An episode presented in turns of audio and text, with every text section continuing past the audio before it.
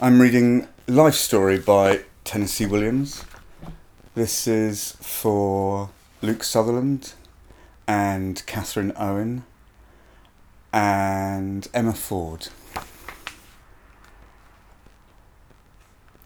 After you've been to bed together for the first time, without the advantage or disadvantage of any prior acquaintance, the other party very often says to you, Tell me about yourself. I want to know all about you. What's your story?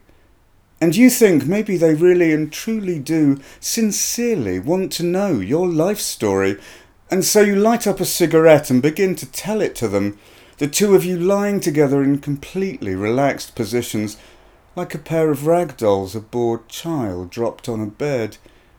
You tell them your story, or as much of your story as time or a fair degree of prudence allows, and they say, Oh!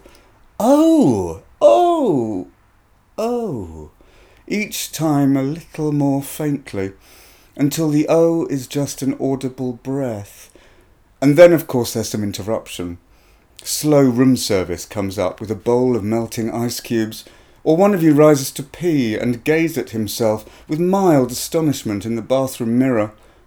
And then the first thing you know, before you've had time to pick up where you left off with your enthralling life story, they're telling you their life story exactly as they'd intended to all along, and you're saying, oh, oh, oh, oh, each time a little more faintly, the vowel at last becoming no more than an audible sigh as the elevator, halfway down the corridor on a turn to the left, draws one last long, deep breath of exhaustion and stops breathing forever.